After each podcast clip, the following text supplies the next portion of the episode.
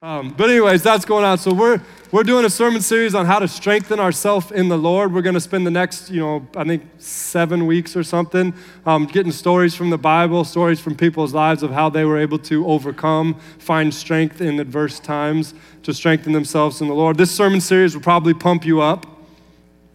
Strengthen yourself in the Lord. It's going to pump you up. It might get pretty weighty here and there. No, it didn't work all three services, so glad we don't have a fourth. Um, but yeah, it is. It's just about finding that place, um, finding finding our strength in the Lord and not in ourselves. So why do we strengthen ourselves in the Lord? Why do we need to learn this? Um, because if we're honest, a lot of us are um, fatigued. Uh, in life, in spiritual life, emotional, mental, living through the COVID 19 pandemic, the 2020 political power struggles, and two years of divisive ideological warfare has felt a lot like canoeing into the wind. Has anybody ever done that, canoed into the wind? It's horrible. It's exhausting. It takes incessant corrections just to stay straight on course and endless paddle strokes to stay in the same place, let alone make any progress.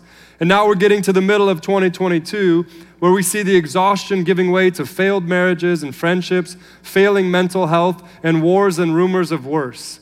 Whether it's right or not, God only knows, but we all feel that we're on the brink of a much more severe societal collapse. The growing confidence in the incompetence of our leaders, the just keep kicking the can down the road financial policies of the last decades seem like it could blow up in our faces at any moment and the intentional tearing out and tearing up of the moral fabric, which I believe has led to the good fruit of the last 250 years in our country, is going to take us to a new place. And the Bible has lots of warnings about the new place that doing what is right in our own eyes will take us. As the old song says, it's getting, it's getting, it's getting kind of hectic. It's getting, it's getting, it's getting. Yeah, that one's better this service. Yeah, so that one can stay, maybe. Jeremy, no? just give, I was just getting a no from one of my good friends. Um, also, along with all of that, this year began, you know, we started our, our year off with a, with a prophecy Sunday, is what we called, where we were just trying to hear from the Lord about this new year and, and what He might speak into our community and how He might give us some guidance. And, and, uh, and so we did. We, we listened to the Lord, and, and I felt like I, I got a bit of perspective. Um, and what it was was watch as the shaking of 2020 gives way to the breaking of 2022. This is the year you will either bounce back or be broken. God is going to finish the work He began by allowing the pandemic. The only way to be buoyant in the flood of failure of nerve, failure of heart, and falling away is to increase the buoyancy of your inner life. The despair, the loneliness, the division, and disruption will cause many to sink and their faith to become shipwrecked. But like filling your air with lungs can help you float, filling your soul with God's word will make you buoyant. Like putting on a life jacket can keep you afloat, putting on the armor of God, the assurance of salvation, walking in righteousness, defending your faith, being held up by truth, and standing fast in the good news of Jesus' love and forgiveness will make you buoyant against the flood. And so, with all those things in mind, we thought it would be really good to spend a whole sermon series just figuring out how we can strengthen ourselves in the Lord. So that no matter what comes in our own families, in our own souls, or in our society, we will be able to find ourselves continuing to rise to the surface. Even if we get knocked down, we can rise again and be built up. And that's the kind of faith that we're trying to build inside ourselves and hopefully inside our communities and in our families as well. So, with that being said, 1 Samuel chapter 30 is a great start for this. It's a super interesting story, and it really kind of brings to light some things I think are, are very important as we're trying to figure out how to strengthen ourselves in the Lord. So, turn there if you would. Verse 1 says David and his men reached Ziklag on the third day. Now, the Amalekites had raided the Negev and Ziklag. They had attacked Ziklag and burned it, and had taken captive the women and all who were in it both young and old. They killed none of them, but carried them off as they went their way. When David and his men came to Ziklag, they found it destroyed by fire, and their wives and sons and daughters were taken captive. So David and his men wept. They wept loudly until they had no more strength to weep. David's two wives had been captured Ahinoam of Jezreel and Abigail, the widow of Nabal of Carmel. And David was greatly distressed also because the men were talking of stoning him, because each one was so bitter in spirit because of the loss of their sons and daughters. But David found strength in the Lord his God. Then David said to Abiathar the priest, the son of Ahimelech, Bring me the ephod.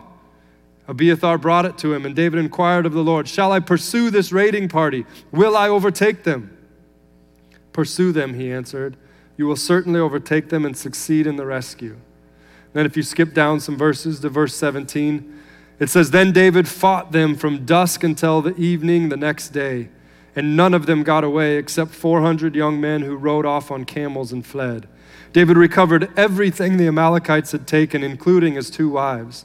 Nothing was missing, young or old, boy or girl, plunder or anything else they had taken. David brought everything back. He took all the flocks and herds, and his men drove them ahead of the other livestock, saying, This is David's plunder. So, this is an interesting story. Obviously, this was written a long time ago in a land far, far away, still on earth. Um, and it was a completely different cultural reality, so we have to be careful to take all of our cultural lenses and norms and, and apply them to them. They were living a different situation. And so the, the, the, story is, is trying to teach us some things more of a story than actually specifics. For instance, David had two wives. This is not the Bible saying two wives is good. In fact, every time someone has more than one wife in the Bible, it works out horribly. People are doing weird things with the scriptures these days, so you got to say things like that. But basically, in this story, we have a guy who was facing some really distressing situation. David, at this point, was not king, but he had killed Goliath. So it was kind of this in between time. And he had actually been kicked out of Israel, so to speak, because Saul the king was trying to kill him, because he was threatened by him. And so David was out in the wilderness, and while he was out there, it says that about 600 men had come out to him because they too were not accepted in society. And they begin to kind of form this little band of brothers, this little ragtag group that would go on these different missions to, to kind of help serve people and to help, help um, kind of right wrongs and things like that and protect people. And so David was out there with these guys, and he decides one of these things he's going to go do. He, he went to go do it, and then three days later, they come back and they find that where they live is totally burnt up what they have as far as their families and livestock and stuff and possessions is all taken. Nothing's left. And it's a disaster. And they begin to weep, not for the stuff, because they're kids. Their kids have been taken and they don't know what's happening to them. Their wives have been taken, they don't know what's happening to them. And they're weeping loudly, and they weep so loudly that eventually they can't even weep anymore because they have no more strength. And then word starts getting around because the people are so angry, so grieved and distressed. They're thinking this is David's fault. He shouldn't have taken us to do this. Let's kill him. Let's stone him. And so David hears rumors of this. He's got his own distress of losing his own family. He's got his own distress of leading his men into this place where now they have all this pain. And he's got his own distress because now these guys are talking about killing him. And so the next verse, this little phrase that survived thousands and thousands of years. David strengthened himself in the Lord. David found strength in the Lord his God. And then he goes on, he says, Bring me the ephod. He gets direction from the Lord. He goes and does it, even though it might have been scary, it might have been challenging. And he recovers everything.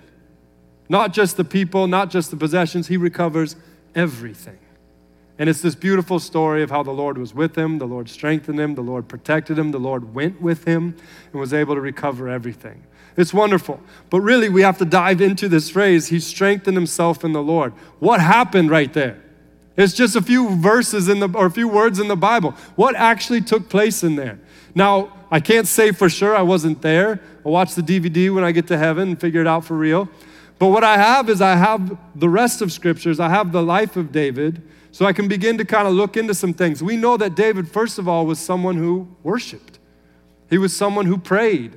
He had a very um, lively, very solid, very consistent, very faithful prayer life. And how do we know that? Because we have the book of Psalms. We have all of these Psalms. There's 155 of them. David wrote 73 of them. The lion's share for sure. He's the one that was kind of teaching other people to also write songs in this way. And he would write them. He wouldn't just kind of pray, he wouldn't just kind of sing them, but he actually wrote them. They were preserved for thousands. We still have them today. And basically, the way that it worked out is David would come to the Lord and he would say, I have enemies camped all around me, Lord. Lord, I'm in great distress. Lord, I've failed and I've fallen short. My God, my God, why have you forsaken me? And he would come with his distress, he would come with his pain, he would come with all of these things, his situation. But then, as he began to pray, as he began to lay out his situation, at some point he would shift and he would begin to say, But I also know who you are, God. And he would begin to talk about who God is and who God has been in the past and who God has promised to be and who God is, his names, and, and, the things that he is known for, and the things that he can do. And, and David would kind of go through this process, and the next thing you know, he would say, And yet I will trust in you. Yet I put my hope in you. He would go through this process. And, and so much so, I think that's probably what David did first, is he probably got away by himself and he began to just kind of, okay, Lord, here where we are. Here's where I am. Here's what's going on, and I need you. And I know you love me. Even though everyone else is turning against me, I know you will never turn against me. Even though I have failed again, Lord, you have come through for me so many times before. And he began to declare these truths, and it began to change things, and it began to strengthen himself. And for me, this has been a huge practice in my life. If you want to talk practical about strengthening yourself in the Lord, for me, ever since I got serious about following the Lord, I started journaling. It's not, it's not a diary, okay? It's a journal, and it has spikes on it, and it smells like beef jerky. maybe, maybe not. Uh, but journaling, it's been this practice where I come and I just start writing out. I have tons of journals that I've saved over the years, and it's just, okay, Lord, here's where I'm at. And I just kind of get it out of me onto this paper. And as I do that, I, I, I oftentimes will say, Lord, this is where I'm at, this is what's going on, but then this is what I also know. I know you are this. I know you have been this for me. Lord, I need you again. Lord, I've been, I'm in the same situation, and Lord, it's my fault. Lord, it's somebody else's fault. Lord, it's, I think it's somebody else's fault, but it's probably still my fault. Whatever it might be, I just kind of write these things down, and it's just so amazing how once I start, it, it's just like I can fill up so many pages. I'm doing it on my phone now instead of um, in a journal because I can actually read it later. My handwriting's horrible. Um, but it's just, I'll just end up writing so much down. It's just like getting all this out. And when I try and pray without doing that, like, I just, Lord, I just, you know, I'm hungry. Lord is just, what was that, squirrel? You know, like, I just, my mind is just so hard to keep on track. But when I'm writing it down, it just gives me such a longer ability to stay focused and to hear from the Lord. And so David had that practice. That's something I've practiced. And if your prayer life is weak, if it's not going to be the thing that's going to really give you the strength you need to face the challenges, I'd really encourage you to try journaling to try just setting out those times and saying, okay, we're just going to start writing these things out. If you don't know what to say, you could start with Thanksgiving. It's a great place to start. If you're going through a tough time, just start laying those things out. But don't just leave it at that. Also, at, declare who the Lord is and who He's been. Declare His promises, write those things out. And in that process, a lot of times you begin to see what, what, what the Lord really is going to do. You begin to find direction as you kind of see those two, two things come together. It's really a wonderful practice. So I think that's one of the things that David did, the first thing he did. Um, but secondly, we see here that David said, Bring me the ephod. And this is also a practice that I've done in my life. Just kidding, I don't know what an ephod is really. I don't say to Brittany, Bring me the ephod when we don't know what to do. Um, Eva brought me tea. This is not an ephod, this is just a, a little cup of tea right here. Oh, it's delicious. Um, so, but bringing me the ephod, that's what David said. And this is not the first time David did this. David did this prior, earlier in his life. This is something that was a common practice from the people of Israel. The ephod was something that the priest was supposed to wear. And, and when he was re- wearing that, he was supposed to be able to access the presence of God in some way, to get direction from the Lord in some way. It was a special thing that God wrote in. God declared it was his idea. Book of Exodus, Leviticus, you can read about it. It was God ordained, it was what God wanted to do. And so, this is a picture of an ephod, just in case you need a mental picture. There it is. I don't have one of these. I probably should get one. But the ephod is basically the part over his torso in the middle section. It's a cloth thing, it's something that they would wear. And in there, you can barely see it, but there's 12 stones each one different, each one represented one of the tribes of Israel. And there was 12 stones in it. And then there's like this secret kangaroo pouch behind it. It's not the way the Bible describes it, but in there was the Urim and the Thummim. You could say it, it's fun. Urim and Thummim. Go for it. You got the Tohu Vabohu last week. You got the Urim and the Thummim this week. It's fun stuff. The Urim and the Thummim, it, this is a fascinating, bizarre study in the, in the biblical narrative of what's going on here. These, these, these Urim and the Thummim, they mean like light and clarity or light and shiny. And somehow the Talmudic tradition believes that there was something unique and mysterious about this where, where these, these stones would light up in a certain way to kind of answer questions. You know, you almost think like one of those magic eight balls. Should I go to this thing?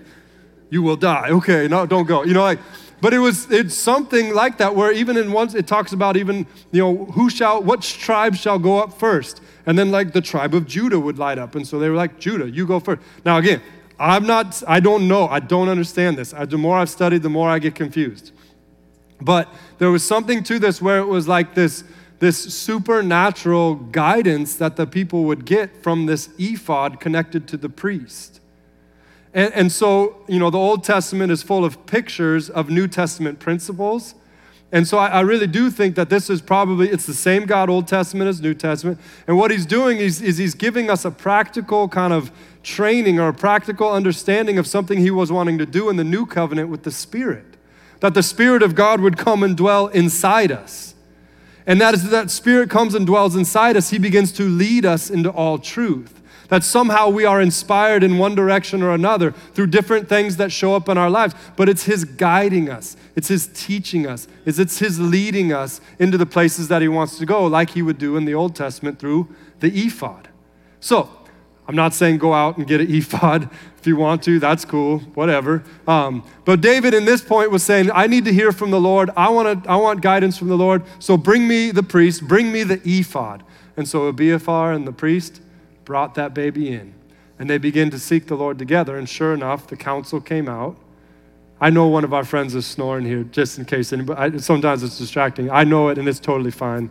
Um, and uh, and he's he's a good guy, so you don't have to be concerned about it. We'll just keep going.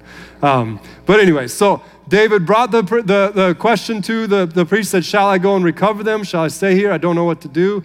And the priest said, "Yes, you should go recover your family, and the Lord is with you. He'll give you success." And so they go, they recover everything, they come back. And so the second thing, one is I think the, the, the worshiping the Lord, the, the prayer, the, the journaling, those things are ways we could strengthen the Lord. The second way is to really figure out what the Lord's will is. You will never be in a stronger, safer, more free place than when you are in the will of the Lord for your life. Never. There are a lot of other theories out there, there are a lot of other suggestions out there that if you do you, you'll find freedom. That if you'll figure out how to belong to yourself, you'll be really strong and powerful. If you can go through self realization, then, then you will really begin to find your true power. Like this is, these are common thoughts, and, and, and maybe they're expressed in different ways, but this is, this is really what our culture is trying to teach people at this time. That's where freedom is. That's where fulfillment is. That's where power is. But what the Bible teaches is that the will of God, when you're in His will, that's where you will find your, your greatest freedom. The Angulos, they're going on this trip. They don't know what they're getting into. They're comfortable and strong here, but they got to go because they don't want to be anywhere else the Lord's not leading them. Because that's ultimately where you're going to find the greatest fruit that you long for. And so David was able to figure out what the will of the Lord is. And as he walked in that, not only did he find you know, his own strength coming up, but he found that supernatural strength. He found the Lord was fighting with him. And that's why it's the best place to be, not because you get some sort of supercharge, but because when you're going the Lord's way, the Lord's going with you. He's going with you, and, and he's strong. He's totally strong. This is the, uh, the way I, I, I wrote it out. Um, it seems like in today's cultural moment, people are trying to find strength or power or freedom, not by surrendering or submitting to God's will, but by trying to bend their environment around them to their own will. Somehow, if they can figure out how to get either all the people that, that affirm whatever their will is, or if they can get some sort of Google research study to, to affirm what their, what their will is, then, then, then they'll really be on the right track. And they need to cut out all of the things that are in opposition to their will, and then they'll be truly free. But that's not what the Bible teaches at all. Now, this next part might sound a little controversial, so bear with me and, and really do. I'm inviting you for, to email me for further discussion if some of these things are a little bit hard to grasp or a little bit challenging for your situation. Um, but one example of this, that, that there's this battle of wills going on, is in the area of sexuality. People are being told that they can truly feel free and powerful if they live into their sexual desires or orientations. This is in opposition to what the Bible teaches to be God's will. Though you may get a rush at first, though you may feel free or powerful for a season, though you might get a lot of groundswell behind you from the cultural moment that we're living in, the Bible teaches that it will end in ruin, not just for you, but for all those you love. Just like David, his decisions led the people, not just him and his own family, but all of his men and all of their families. The ruin was great belonging to yourself, self realization, fulfillment by oneself. You do you. Strengthening yourself in yourself will not get you where you want to go, it will lead to emptiness. Jesus taught us a different way. He taught us to pray, Father, not my will, but your will be done. And this was not easy for Jesus. It was as if Jesus was saying to the Father, Right now, my will wants something which is not what you're wanting for me. This is fascinating. Jesus Christ, the sinless one, God in the flesh, was actually saying to his Father, I don't want to go to the cross. I don't want to do this thing. And the challenge, the struggle between what he wanted, his desires, and the Father at that moment was so intense, he was sweating blood. So Jesus knows that some of the things you are struggling with, some of the internal orientations or desires that you have are so strong and so familiar to you that it is almost hell to try and go a different way. God understands that. Jesus knows that. He experienced the same thing in that garden. The temptations that we experience are real and they're intense. And God's not trying to take away from any of those things. Yet he's trying to help you understand that if you go that way, you will find yourself in ruins. But if you can turn and go my way, then my strength will be with you and will get you to that green pasture and still water. Will get you to that place where you actually not only feel like you're an overcomer, but everyone around you can say, Wow, look what the Lord has done. Jesus himself had to go through that as well. Jesus said to the Father, I choose your will over mine. I surrender. I put my trust in you. Let me not be ashamed and let not my enemies triumph over me. When we are in line with God's will, we'll not only avoid ruin, but we'll also find His strength flowing in us and through us. Like when Jesus said, Take my yoke upon you, the imagery there is of two cattle or two oxen, and they're both pulling this heavy weight. And as they're yoked together, their strength is combined so they can go. But and so Jesus is saying, Come take my yoke upon you. Because your strength, you're not gonna pull anything. You're not gonna make it anywhere, and you're gonna run out of gas really fast, even if you do move the thing. But if you yoke yourself to me and we start pulling in the same direction, you're gonna find your strength much more than doubled. You're gonna find your strength coupled with my strength, and we're gonna get somewhere, somewhere beautiful. He will be pulling with you, and He is so strong. This is truly how we will strengthen ourselves in the Lord by getting in line with His will and His heart and His desires for us and for this world. So, how do we know God's will? How can you and I, with our brains and lack thereof, with our experiences and lack thereof, in the, all the cultural confusion, all the different ideologies, how can we know God's will? Well, like that ephod, God has given us His Spirit. Jesus said, I must go so that the Spirit may come so He can lead you into all truth. And God does lead us by His Spirit. And we can develop that, how to hear from the Lord and walk in His ways. But another way that is so wonderful and so beautiful is He's given us His Scriptures. The Scriptures teach us what God's will is. so often. So it's a great place to start. It's a really important place to start. And so, what we're going to do now is we're actually going to take a moment. Um, and the whole point of this is to kind of help you in your relationship with the Lord. That's the most important thing. And so, we're going to take a little time of contemplation.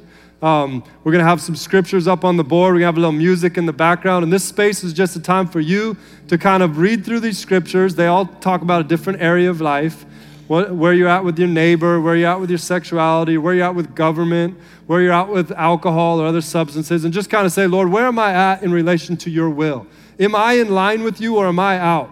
The Philistines in the Old Testament actually represent the flesh, the world, the devil. And David, prior to this chapter, where he was at was he was actually trying to go to war with the Philistines against God's people. He was so far away from God's will. And so when he came back and realized everything was gone, he knew it was because he was so far away from what God wanted. And so he remembered who the Lord was. And he said, God, I'm a long way off, but can you tell me where you want me to be? Because that's where I want to go. And God was faithful to tell him. And David quickly found himself right back in line with the strength of the Lord. So, no matter where you might be in relation to His will, this isn't so you to feel bad. This is so you can just take that assessment and get back in line and hear what He has for you and start walking in that, which will lead to a lot of strength in the day of opposition. So, take advantage of this time. Um, be at peace. And uh, then we'll close with the song and, and we'll take communion together at the very end.